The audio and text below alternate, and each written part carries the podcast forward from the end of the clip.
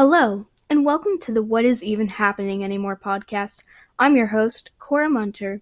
On this podcast, I will be talking about the different games that have been keeping us sane in this crazy adventure called quarantine. For today's episode, I'm going to be talking about Animal Crossing, one of the most popular games sold during quarantine. A basic explanation of this game is you move to a deserted island with Tom Nook, Timmy and Tommy, and two random villagers. Villagers are the different characters you can get on your island.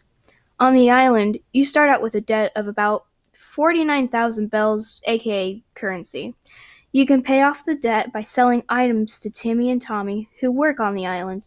You can sell fish, bugs, crafts, and various other items. Once you finish paying off your debt, you can upgrade your house to add more rooms and even make the rooms bigger.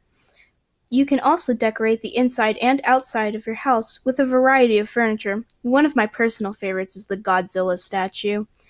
Another feature of the game is the multiplayer options. You can add a second player to your island so you and your friend can work together to turn an abandoned oasis into a beautiful paradise. You can also visit other people's islands to see what they're up to. You do, however, need Nintendo Online to visit other people's islands. There is also another part of the game called events. These are, as you expect, events. These usually happen during holidays such as Christmas or Halloween.